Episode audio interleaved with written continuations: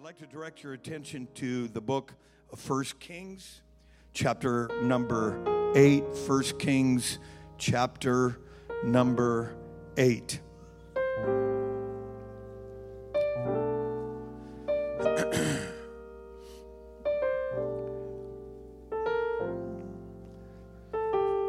First Kings chapter number 8 and verse number 6. If you got it, say amen. We're going to read verses 6 through 9. Oh, Brother Travis O'Gwen. They just had another little baby girl, the newest member of Cornerstone was born several days ago.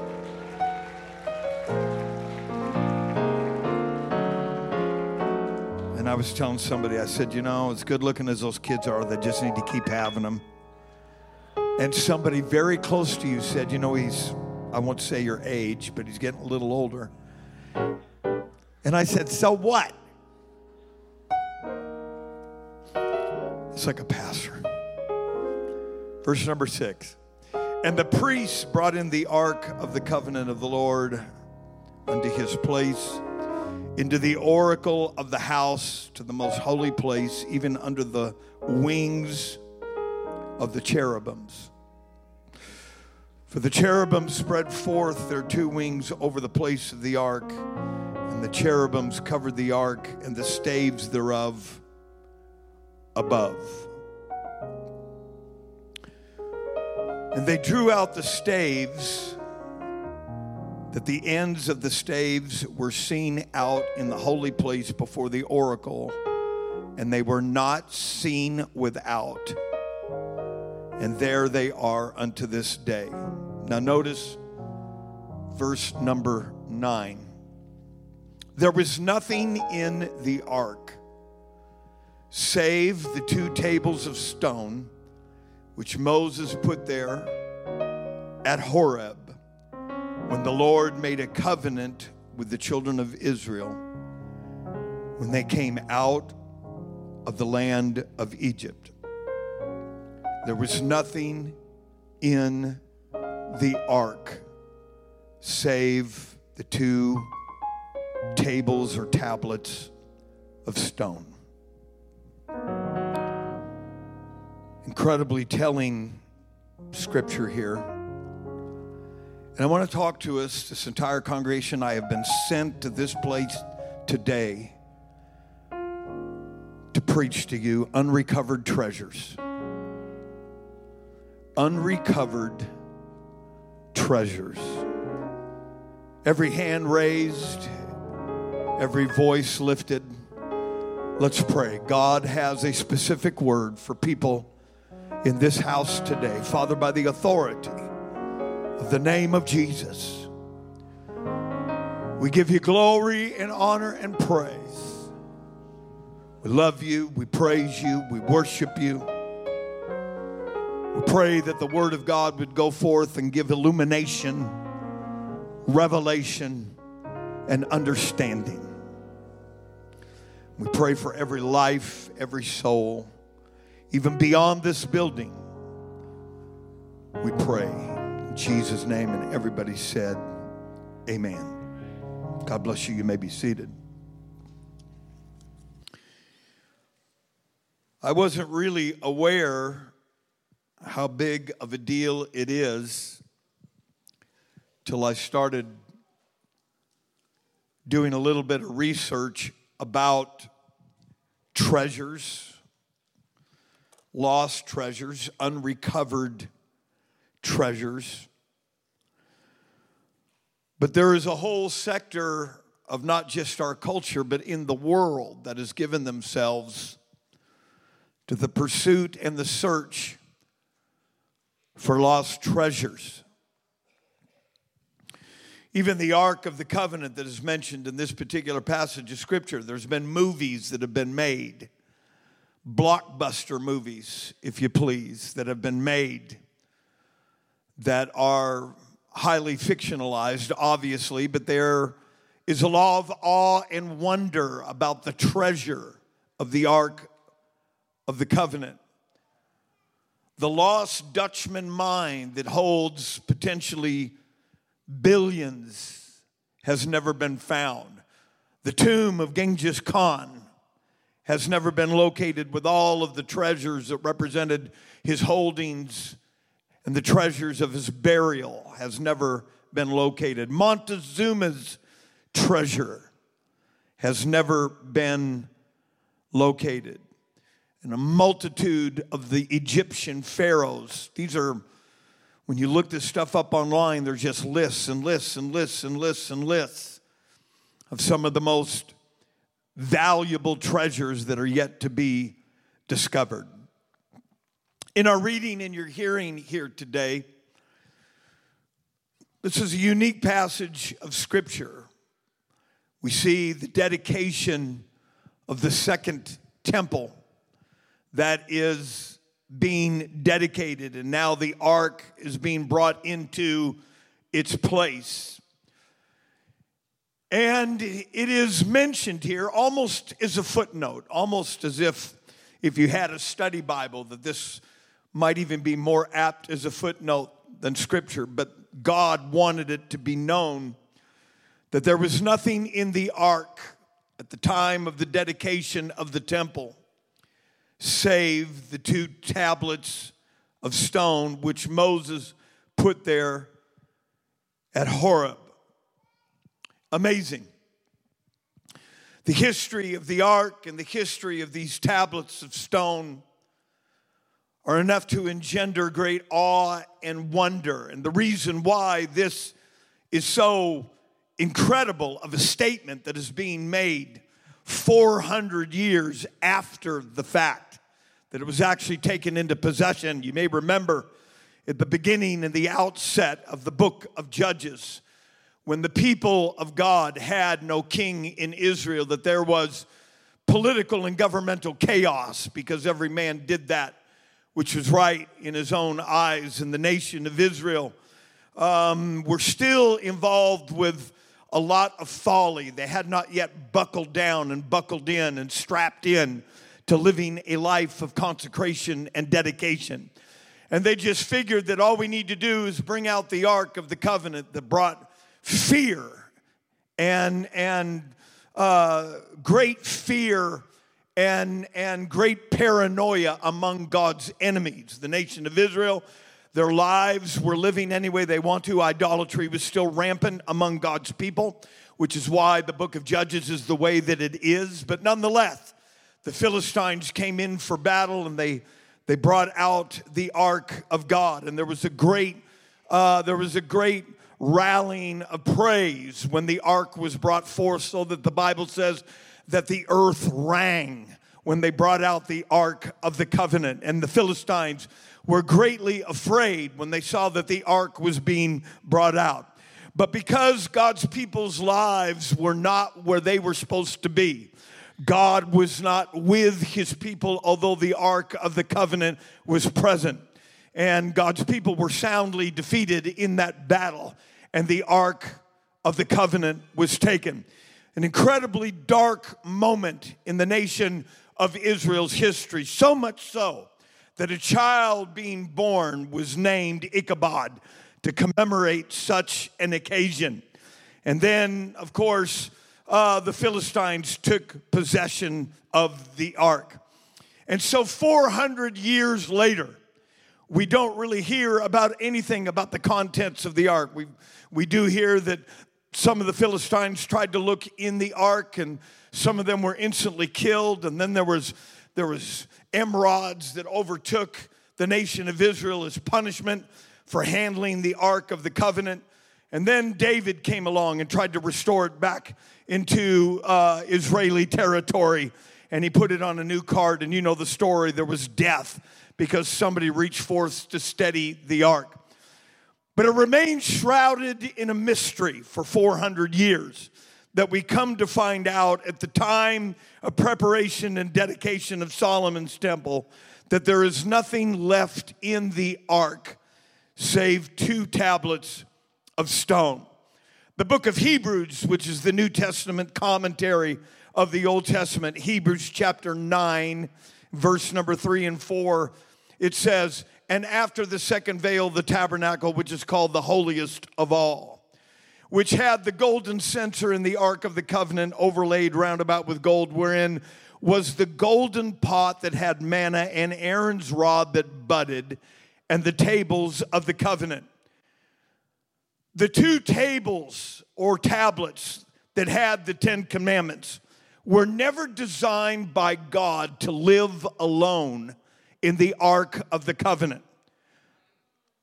They were ha- to have two different artifacts of supernatural memorabilia that were to be included inside the ark. One of them was Aaron's rod that budded, that was signification of God's choice in the ministry. And the other one was a living pot of manna that was God's absolute, always on time, God's keeping, and is God's keeping of his people with a word from God. There was a fresh bowl of manna. It represented God's provision of the living word of God, the Rhema. The Logos was on stone, and the Rhema was in the pot of manna. I want to say it again that it was never God's design that the Ark of the Covenant, that was a representation of God's immediate residence and God's glory and God's covenant with his people, was never designed to live without these two living artifacts of the supernatural. But yet, these artifacts of supernatural at the time of the dedication of Solomon's temple have now been removed. And the only thing that's in this ark is a place of do's and don'ts. I want to tell you that living for God is a lot more than do's and don'ts. And I know that's what people are looking for. But if you ever get a hold of Aaron's rod that buds and you ever taste of that living manna, you're never going to worry about the do's and don'ts. It's, I can live this. I want this. I've been looking for this.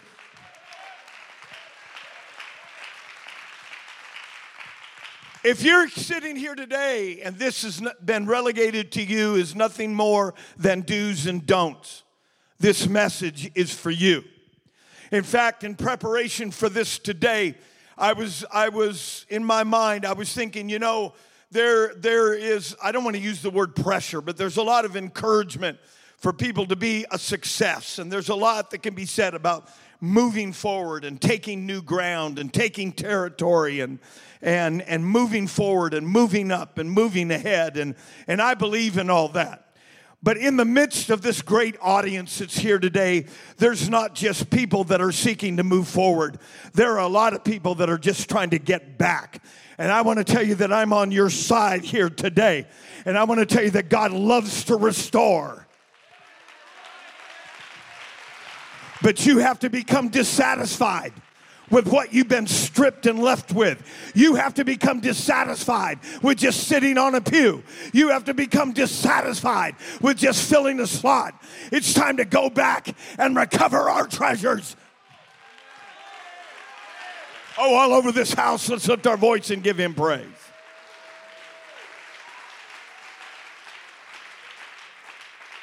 It has always been, I've got hundreds of questions in my heart.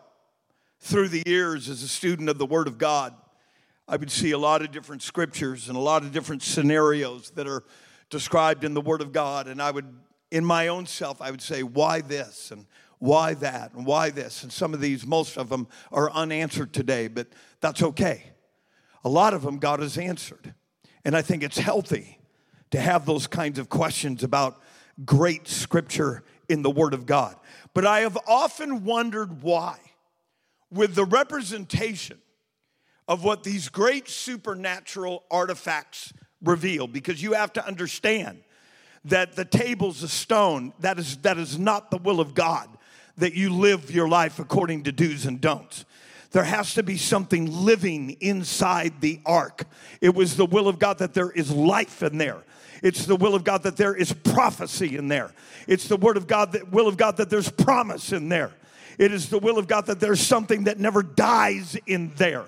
And so these two artifacts of the supernatural, I, have often wondered why there was not great, um, there was great, a, a decree went forth and somebody said, I don't care where we have to go, if we have to go to the ends of the earth, if we have to go around the, the Amorites, the Amalekites, and all, the, all those that dwell in Canaan land, let a great search be made.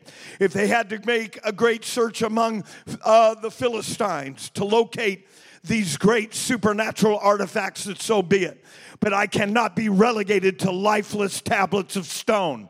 I cannot be relegated to just religion. I cannot be relegated to just a denomination. I cannot be relegated to just showing up on Sunday. I cannot be relegated to just going through the motions. I cannot. Oh, I'm going to preach here today. I need somebody to get on board with me so I can help convince you that although the devil has stripped you, God wants to reunite you with your supernatural treasures.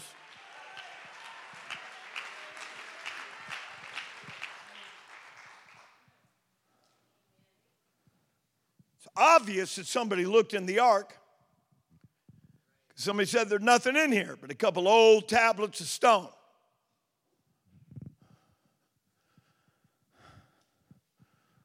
First time that that was recognized and understood, somebody should have put a great army together and said, We are going into every one of these, and God's going to be with us because those are ours.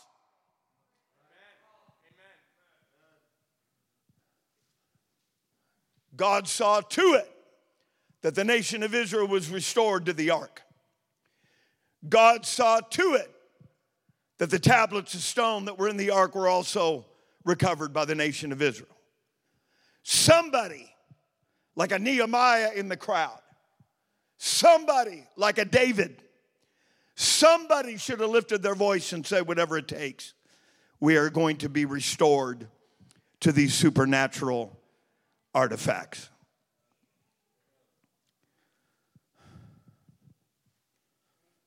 God is a God of restoration.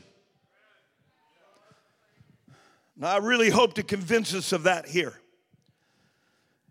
Because there's some people under the sound of my voice that think, you know what? You drop the ball, the devil's bouncing it, and the devil said, You're out, you'll never play again. I rebuke that lion spirit by the authority of the name of Jesus. Oh, come on, somebody. Somebody in the back. I didn't even know you was going to be here today, but God knew you were going to be here today.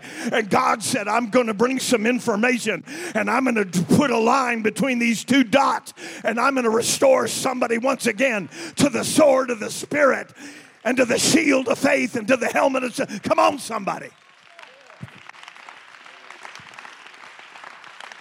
God loves to restore.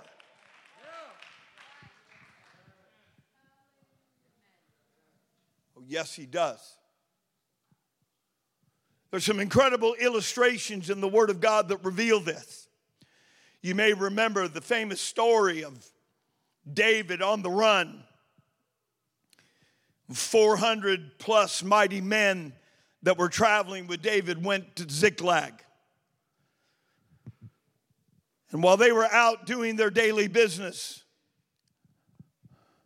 the enemy came in and took their wives, took their children, took their possessions, and put everything in a pile and set it on fire.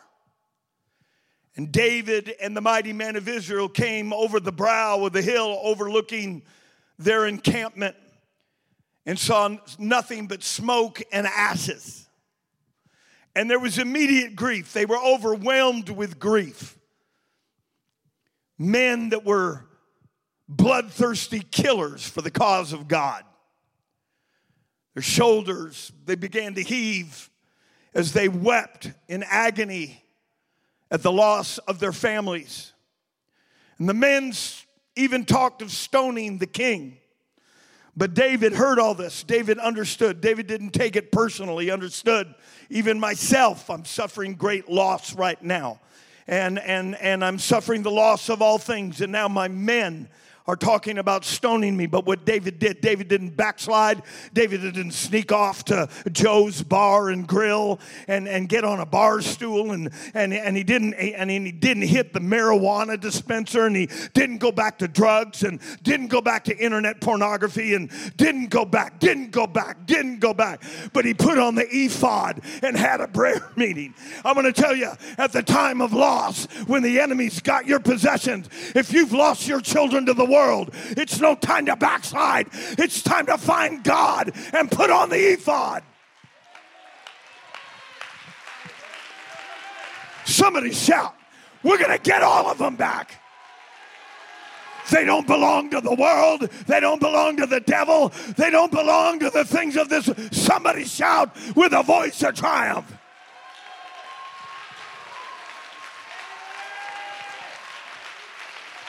Devil, you might have had last week, but you can't have today.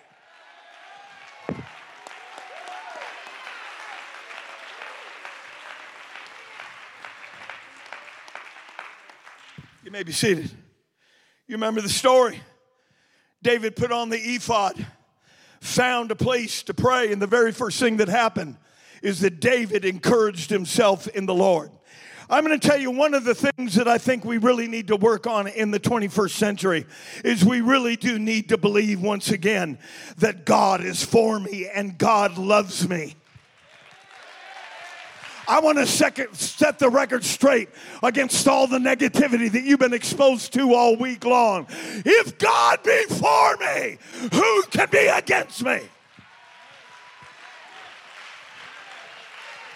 You might be living in a cacophony of negativity. You might be surrounded with people that know that you're a tongue talker and know that you believe that there's only one God. But I'm going to tell you what, you and God are a majority. You. Oh you and God are a majority. You're running that whole show and nobody even knows it yet. I can do all things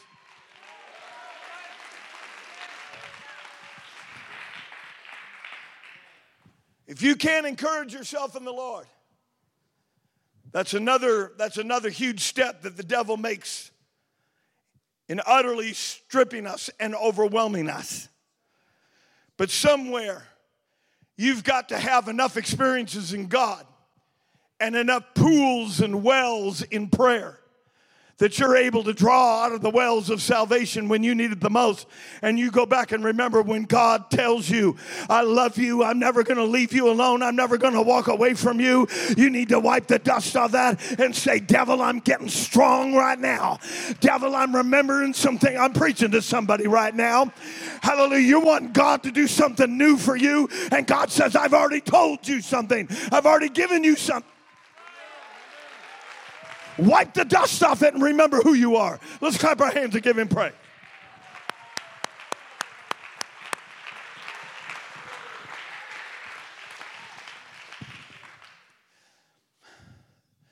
And David asked the question.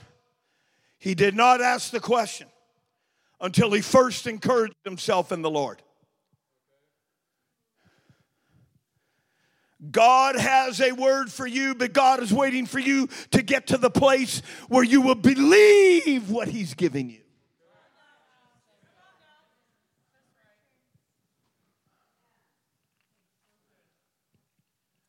Once David encouraged himself in the Lord, and he realized, man, I killed a giant with one stone.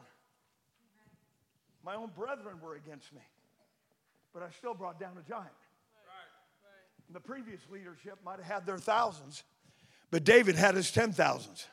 There was more for David than there was against him. David used all that. He began to draw out of that. And once he got to a place of encouragement, he asked God, Should I pursue? Instead of just sitting down and folding your arms and saying, I don't feel nothing today, I guess God's not with me like He was last year, you need to say, you know what? God's with me always. God was with me when I got out of bed. God's with me on this pew. God will be with me tomorrow. God will be with me Tuesday. God will be with me Wednesday. Come on, somebody.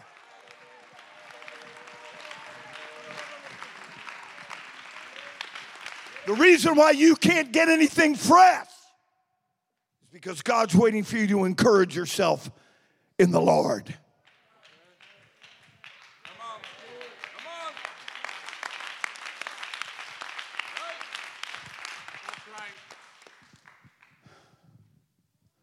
Once you start remembering all the devils you whipped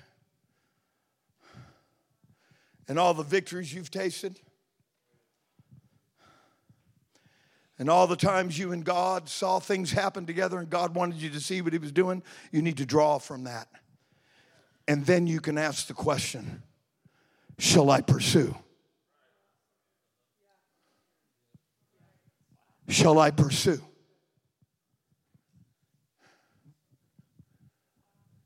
And God said, Pursue, and thou shalt recover 10%. Thou shalt recover just the tablets of stone. Thou shalt recover just the ability to sit on a pew and not have the devil condemn you to death. You're gonna recover everything. And finally, I'm gonna take it a step further. You're not just gonna recover what you had, you're gonna recover what the devil thought was his. I'm trying to encourage somebody here today. God saw your mistake. God saw your failure. And God's wanting you to rear up and say, I'm going back after my call. I'm going after my integrity. I'm going after my faith. I'm going after my joy. I'm going after my anointing. I'm going out. Oh, I would that somebody would get on board with me and somebody would rec- realize that God sent me to this house today to restore you.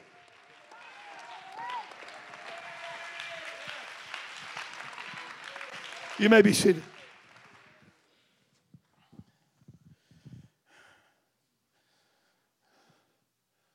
And the Bible said, the Bible said, 1 Samuel 30, verse number 8. Shall I pursue after this troop? Shall I overtake them? And God answered, Pursue, for thou shalt surely overtake them and without fail. Oh, I would that we could believe God like that today. Oh, I would there's somebody. I preached on it on Tuesday night that the minute that God shows you a little bit about your life and you begin to talk about it. You, you begin to talk about what you think God wants to do. And you begin to talk about uh, God's anointing and God's purpose in your life that you make a mistake, whether it's moral, whether it's mental, whatever it is. You fill in your own blank. I don't care what it is here today.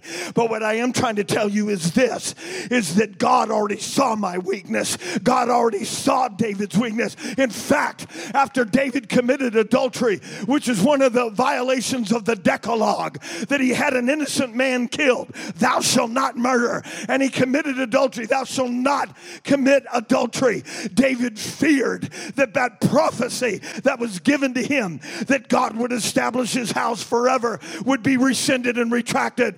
But would you believe that Gabriel showed up unto Mary the Virgin and said, He that will sit on the throne of David will come from you. Oh, let's clap our hands. Oh, let's get excited. It's not your failures that keep you from the promises. It's if you've adjusted to becoming a loser. You've adjusted to being a quitter. You've adjusted to giving up on God. Oh, somebody shout right now. Somebody needs to dance right now. Somebody just needs to say, I'm going to get it. I've been waiting for this a long time. I don't care what anybody says. I'm not looking at the clock. I'm not looking at anybody else. I'm going to get what's mine.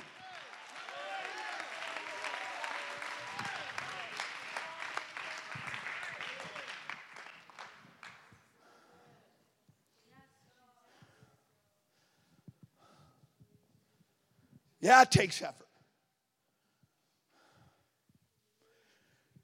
Yeah, it takes discipline. Yeah, your sword's going to get bloody.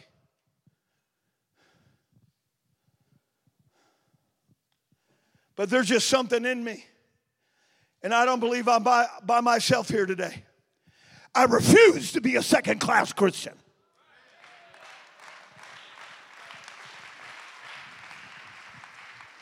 When the devil reminds me what I've done, I'm going to remind him where he's going. Ha. You can't repent, but I get to repent. You don't get the blood, but I get the blood of the Lamb. You're not. You guys believe this out there?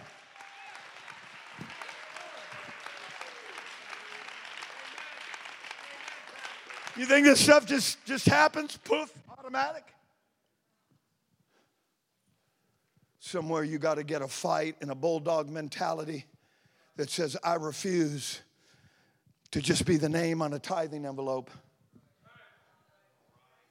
I want every I want I want to wring everything I can out of the promises of God. I'll tell you, there's a lot of things I don't like in our culture. There's a lot of things that's inevitable. I can't help it. It's the signs of the times. But one of the things that I am seeing that I am glad about, I'm seeing the church get a little bit more serious because they understand that the moral compass is gone. They understand that the politics is gone. They understand that Hollywood is hopeless. They understand there's no hope in this world. They understand God's trying to tell the church, your hope is where you've always been. Your hope is right where you're sitting. Your hope is right where you're at. It's time to go back. If it's an old promise, it's time to pick it up. If it's an old prophecy, it's time to believe it. If it's a sword, it's time to dust it off.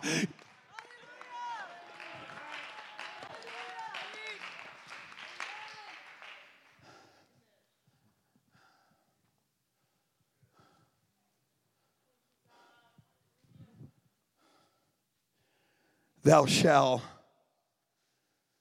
recover all. Look at verse number 18. And David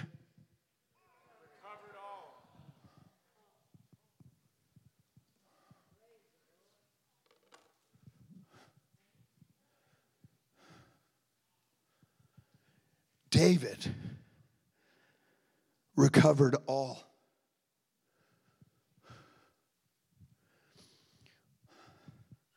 I've already let the cat out of the bag.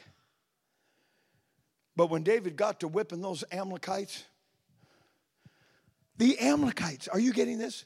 Come on, you biblical theologians out there. The Amalekites.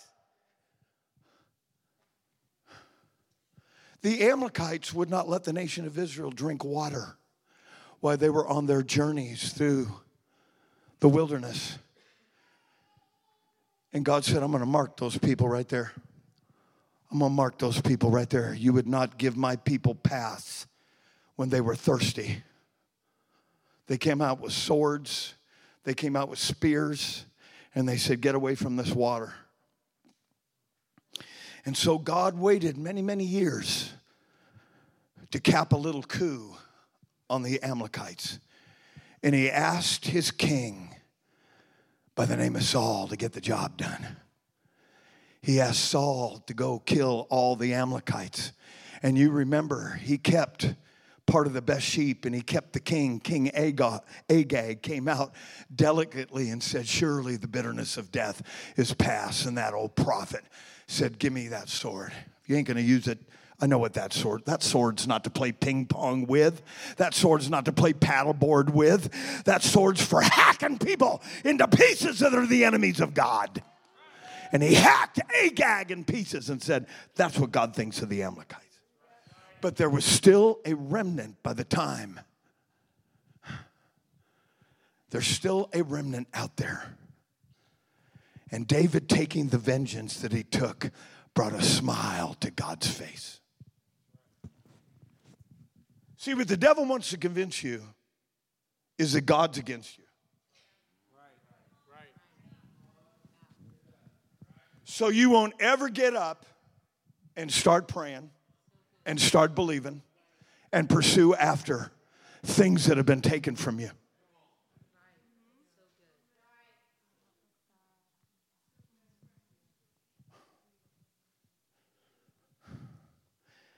God is not against you. How do you know that, Pastor? Look where you're sitting today. Devil, I ain't on a bar stool. I'm not in front of a big wide television screen watching some other lost people throw a ball, but I'm in the house of the living God.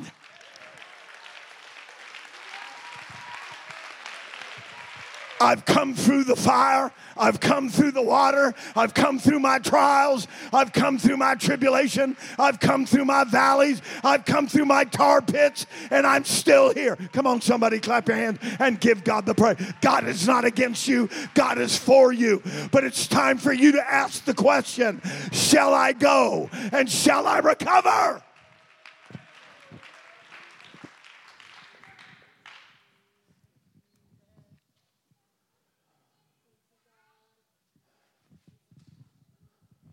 One of the ways that you find the strength, the permission, and the direction. And lastly, the location.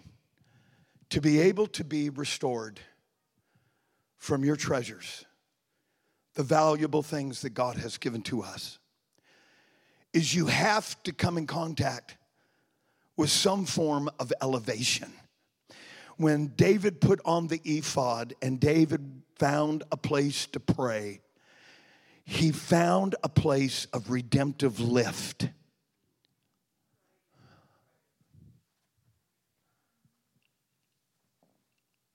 And it was from a place of redemptive lift that he got his direction.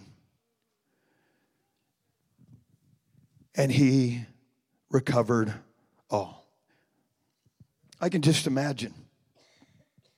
David said, Well, well, we got we got everything that's ours, boys. And somebody in the back, I don't know, might have been Joab.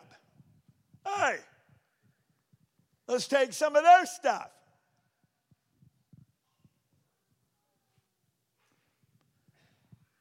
I'm just believing that they took some spoil. Well, they had those Amalekites at the end of a sword. They said, All right, Give us all the jewels.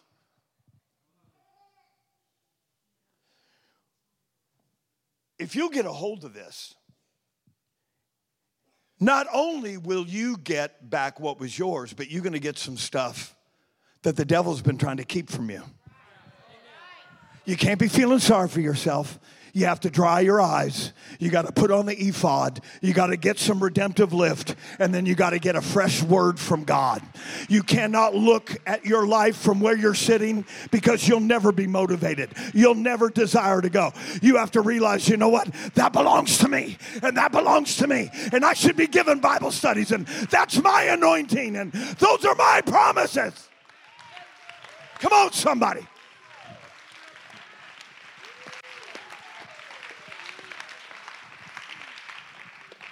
No, there's a lot of people that are thinking I'm just I'm getting exactly what I deserve.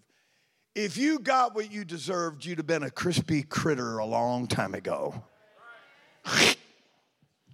I just love those those deals that vaporize those mosquitoes.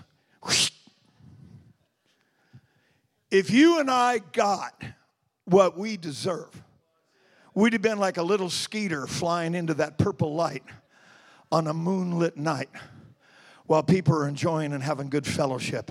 And it would have just been a.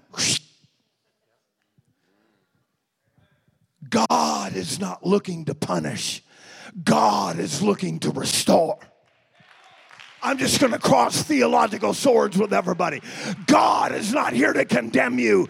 God is here to convince you that He is for you, He is with you, and He wants to elevate you. One more time, clap your hand and give God the praise. I rebuke every lying devil. I rebuke the hot, dirty breath of every lying spirit.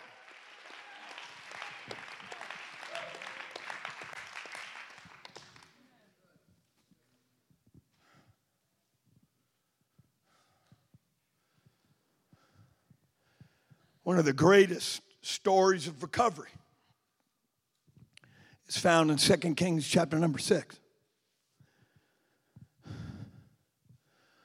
Let's read verse 1. 2 Kings 6. And the sons of the prophets said unto Elisha, Behold now, the place where we dwell with thee is too straight for us. That meant it's too small. We need a building program.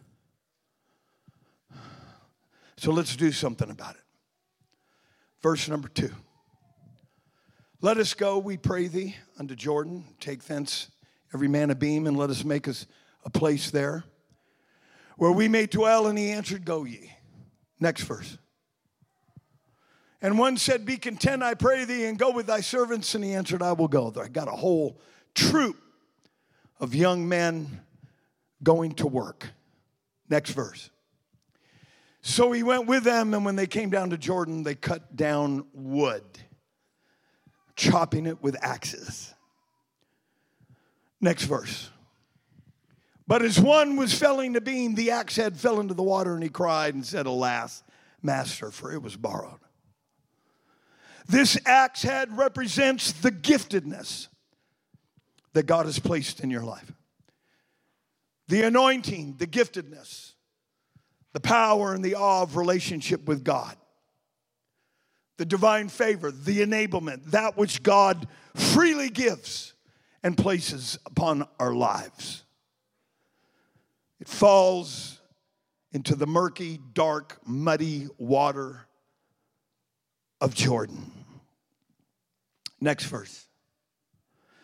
And the man of God said, Where fell it? And he showed him the place, and he cut down a stick and cast it in thither, and the iron did swim. Number one, when you recognize that you've lost something, it's no time to sit there and fake it till you make it.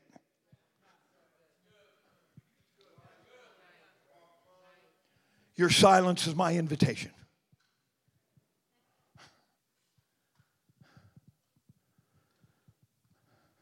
I'll never forget as a new convert, man, I was running, jumping, shouting, praising God every service. Me and a couple other guys, I don't know how spiritual this was, but we'd have drag races around the seats of that church. And it wasn't very spiritual, but we loved it. We were doing it unto God anyway. But man, I remember coming to church one day and my goosebump machine wasn't working. I didn't feel anything. I didn't feel God. I didn't feel anything. Oh, man, I lost this thing. What did I do? I haven't been, got rid of my cigarettes. I have not spoken a cuss word in 37 years. Thank you. My profanity was gone. The drugs were gone. The alcohol was gone. The girly magazines were gone. I was doing good. And all of a sudden, I don't feel nothing.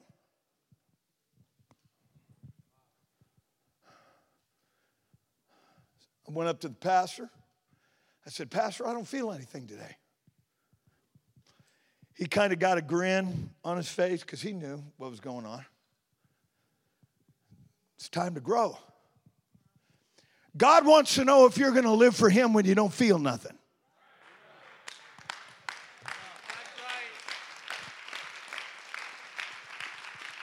God wants to know if you're going to act like a married person when the taillights are out of your view. God wants to know if you're going to be pure when mama goes to the store and goes shopping. Oh, I'm in the Holy Ghost here this morning. You can get you can get quiet all you want to. This is the way we live around here. This is the way I preach. We built this thing from the ground. I didn't come here to give you a pretty little platitude. I came here to get down where you're living. God wants to know if you're going to live when ain't nobody watching. God wants to know if you're going to pray when there ain't a problem.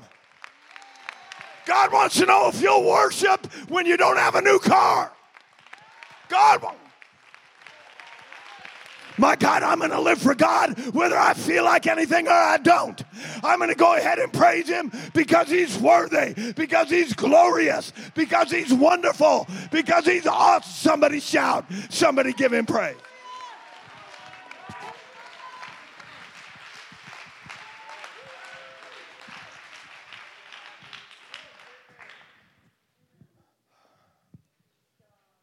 First thing, first thing this guy did is he went to the pastor. He said, Something's missing. Something's different.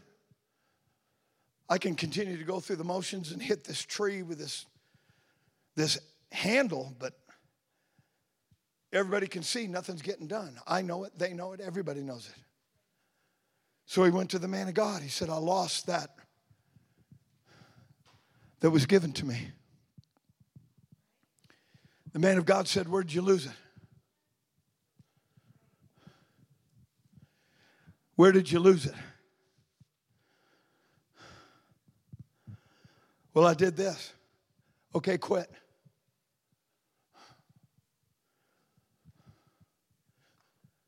I don't know about you, but if I'm losing stuff because I'm doing stuff, I'm going to quit doing the stuff that's wrong because I don't want to lose what God's given me.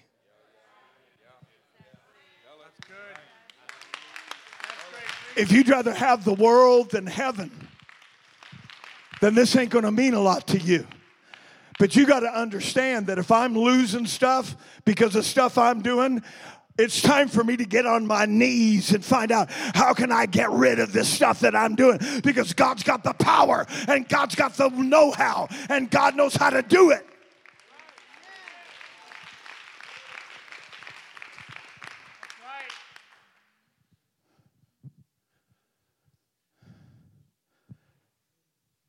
So the child of God did what they were supposed to do. They went to an elevated position. They went to the man of God. And the man of God now cut down a branch and stuck it in the water. What in the world does that mean?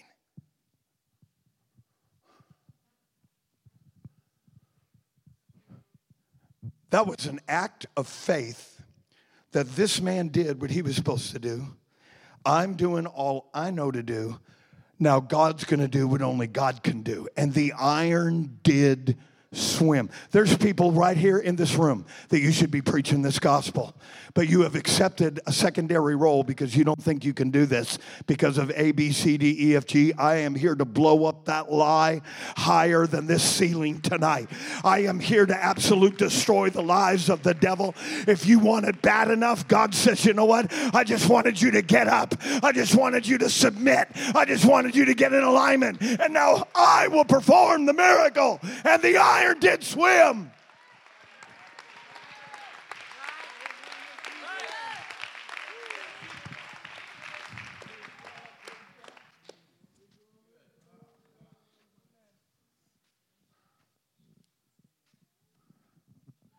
And he handed the axe head to the young man. And he went back to preaching. He went back to working. He went back to building the kingdom he went back to building the house of God. Let's lift our hands and give God praise. You can do this. Don't accept your secondary status, it's a lie. There ain't nobody here that's got secondary status. Come on, let's pray. Let's pray. I feel in the Holy Ghost that somebody, somebody needs to get beyond the fact that and they need to understand, they need to tap into what the Spirit is trying to do here today.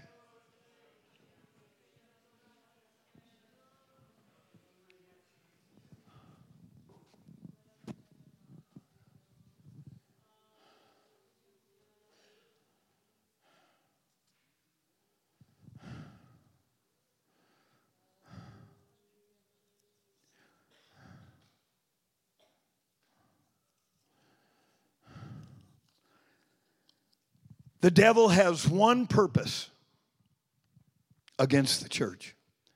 Let's go to John chapter 10 and verse 10. And this is it. The thief cometh not,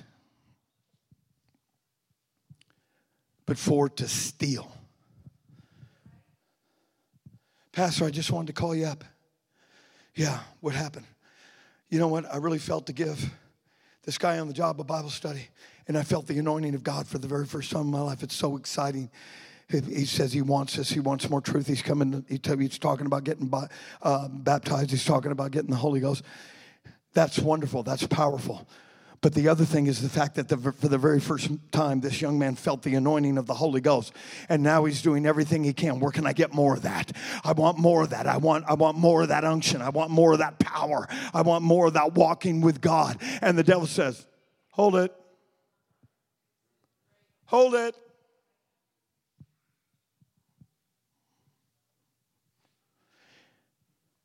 And now he that steps out of the shadows, does everything he possibly can to distance me from my promise, my future, my momentum, my direction, my hope, my faith, my love and love for God. That's what that word steal means. That's not taking a rattle out of a baby that's that's that's in a stroller. That's talking about coming in and taking your victory, taking your promise, taking your hope, taking your desire, taking your want to. So that you're just going through the motions. I've come to curse that lying spirit to tell you that God will take it right out of his hand and give it right back to you if you want it bad enough. But you're going to have to get up and shake yourself. You're going to have to get up and do something.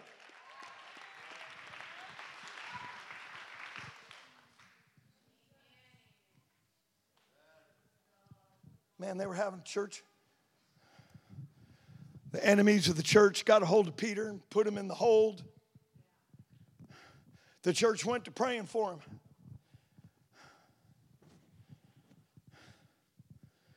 Because the church went to praying, there was angels that showed up in the jail cell where Peter was and loosed him in the midst of the enemy. You go back and read that. It's in the book of Acts. In the midst of all these soldiers that were trained to make sure that nobody moves. Peter gets loose. And now he's knocking on the door. Hey, you guys are praying. The answer's here. Hey, somebody's at the door. Don't answer. We're praying. We're too busy being spiritual. Hey, your promise is here. I ain't got time for that, man. I'm getting spiritual. What you was praying for is here. Quit it. People are watching me pray, and they need to watch me pray because they need to think I'm spiritual. Finally, somebody opens up the door, says, What do you want? I'm Peter. They stared in disbelief at the answer of their prayers, slammed the door shut, went and said, Let's keep praying. It's just an angel of Peter out there. What are you trying to say? I'm trying to say God's already heard your prayers. God's already seen your consecration. God's already seen your desire. When the answer shows up, we need to be ready to say, Come on, come on, the prayer room's over. Open up the door. The promise is here. Come on, let's lift our hands all over this building today. God is wanting to reunite you with your stolen treasures.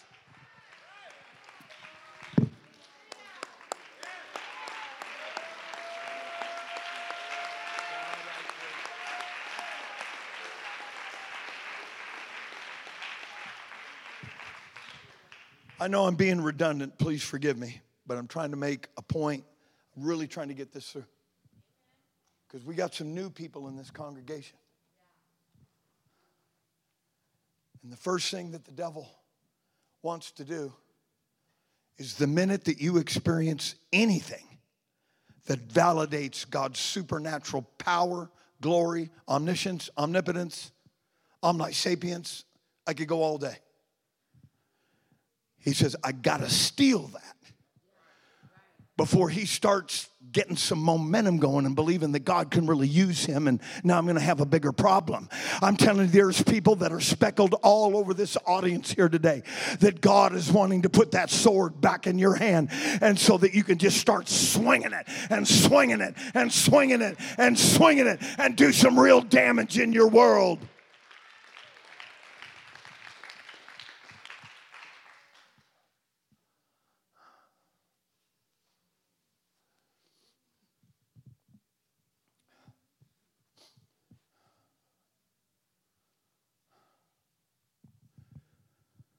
He was restored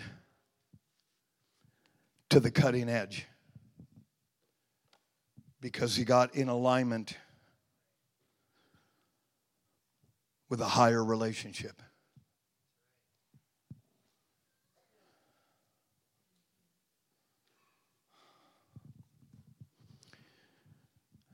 It is amazing what one real prayer meeting can do in the life of a person.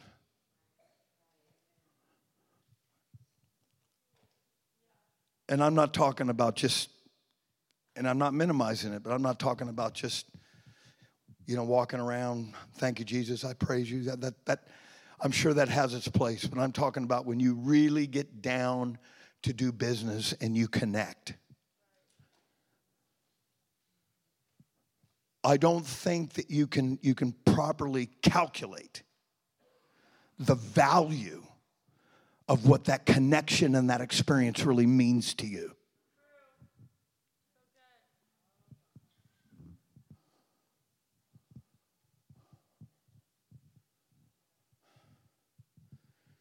But I can remember times in prayer, and I apologize for using myself so much in this message, but I don't know who else to use. And I'm desperate to encourage people that have say, that have you have just slumped into a secondary status that is not the will of God for your life. But I can remember in prayer and just experiencing that redemptive lift and now being able to see things from an exalted position and the difference that that made in my life and in my spirit and in my walk with God. Let's lift our hands all over this building today. I'm really praying. I'm really believing this God is wanting to restore some things here today your sense of self respect, your dignity. Put the shame and the secrecy under the blood where it belongs and let God put something valuable in your hand.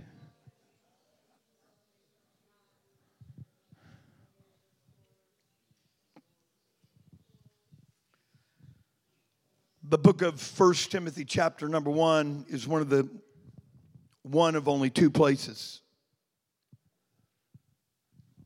where it uses the word shipwreck. The Apostle Paul, running, writing to the young pastor at Ephesus, is talking about people that sabotage their own faith, sabotage their own walk with God and make shipwreck.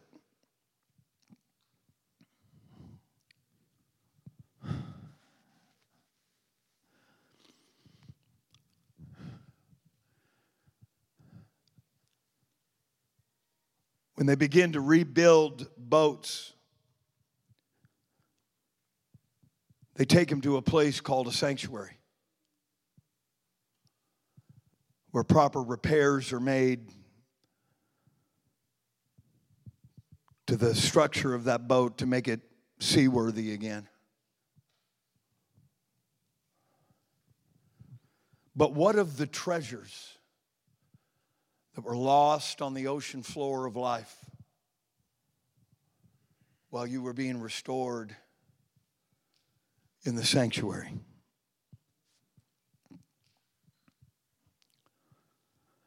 I heard an amazing story, and I close this out today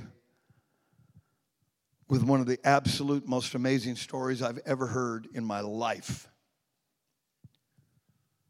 of an astronaut by the name of Gordon Cooper. Gordon Cooper holds several astronautical records that have not even been broken to this day, although he was at the height of his popularity in the 60s, part of the first NASA space project. He was part of the Mercury program. When he finally returned back to Earth, he was given a rock star's welcome. Still today, they consider it to be the largest ticker tape parade ever was given in honor of Gordon Cooper. Gordon Cooper was part, as I've already mentioned, he was part of the Mercury program, but he went up with a specific purpose. It was just on the heels of the Bay of Pigs political fiasco that took place under the presidency of John Kennedy, where the United States was putting a stop to the Soviet Union bringing nuclear weapons into Cuba. Gordon Cooper under the guise of the Mercury program was to use special photographic cameras that were highly specialized, designed by NASA, that even at that altitude could read the license plate of a car. And so, while the world saw somebody bringing an end to the Mercury program, Gordon Cooper was looking for nuclear weaponry, silos, hidden bases, and different stash piles of the Soviet Union using this incredible photographic equipment that even in the 1960s was nobody else had anything remotely even like it. He, um, he holds the record for being in a spacecraft going around the earth more times than any other human being, over 20 times. He was in that little spacecraft circling the globe, focused on the Caribbean, looking for nuclear weapons, looking for the enemy. But while he was looking for the enemy, he started seeing anomalies on his radio, his, on his photographic equipment that he had no explanation for. He saw little blobs that were in the Caribbean, just blobs. At first, he thought maybe it was some of the nuclear weapons that either had been planted there or fell off the ships or whatever, but it started to dawn on him there's something in the Caribbean that's not weaponry. And with every revolution that he came around the earth, he began to dial that in. He began to write down coordinates. And then he wrote down another coordinate. And then he wrote down another coordinate. And he wrote down another coordinate. And he wrote down another coordinate.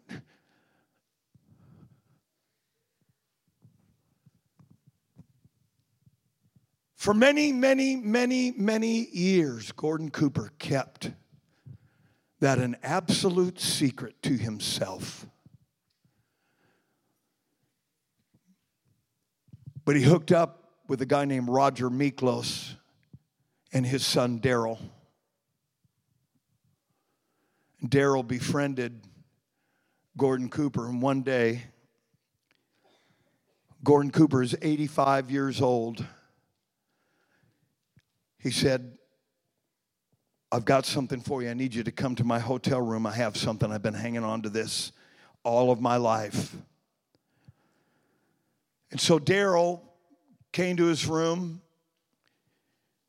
and Gordon Cooper pulled out a file, a huge file, and handed it to Darrell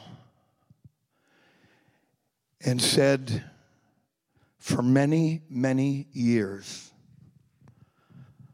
I have traced all of the galleons and all of the ships that sank in the Caribbean with billions and billions and billions of dollars of gold. And he said, I have every single coordinate I have the maps. I can tell you where the boat originated, and I'm handing it to you.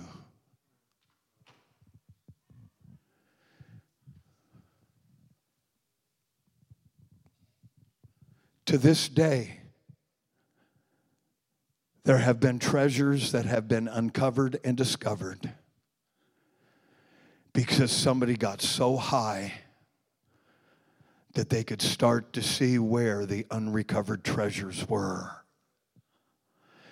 If you can get beyond the religiosity and beyond the Pentecostalism and beyond all of the fleshly tags that we all wear, and allow yourself to get so high and deep in the Spirit, God will show you where that treasure is. Let's stand today.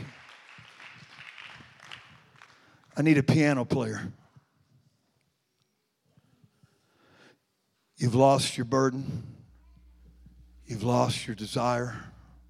You've lost the hope that God could ever really even use or bless somebody like you, want somebody like you, love somebody like you, anoint somebody like you. There may be an old preacher under the sound of my voice that you gave up on hoping to holding on to a microphone many years ago. I'm here as a messenger from God to tell you that treasure is still out there. The gifts and the callings of God are without repentance when God gives it. He doesn't want it back. I don't want that calling back. I don't want that anointing back. I don't want that back. That's yours. That's yours. You go after it. You get it. You be restored to it. You get it.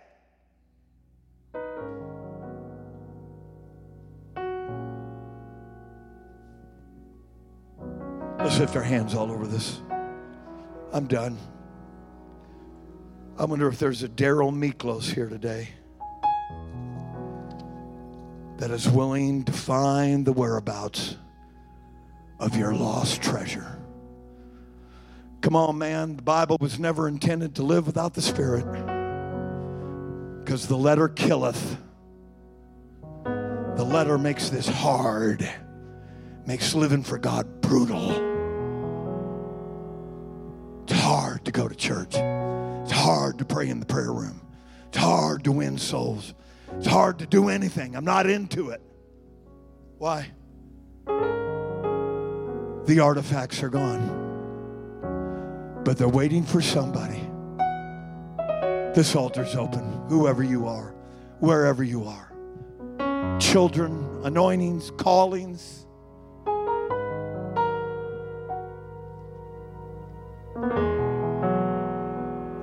Come and help us, Cornerstone. God came here to restore somebody.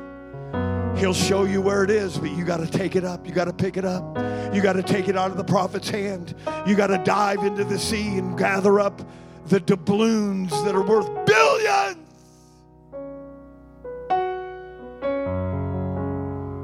This altar calls open. I would that everybody in this building, come on up. Find yourself in this altar. Come on. Let's stand around this altar here today. We're wanting something new, and God says, No, you need to be restored to something old, not something new, but it's an old anointing. It's an old blessing. Come on. This altar's open. Come on. Come and help us, Cornerstone.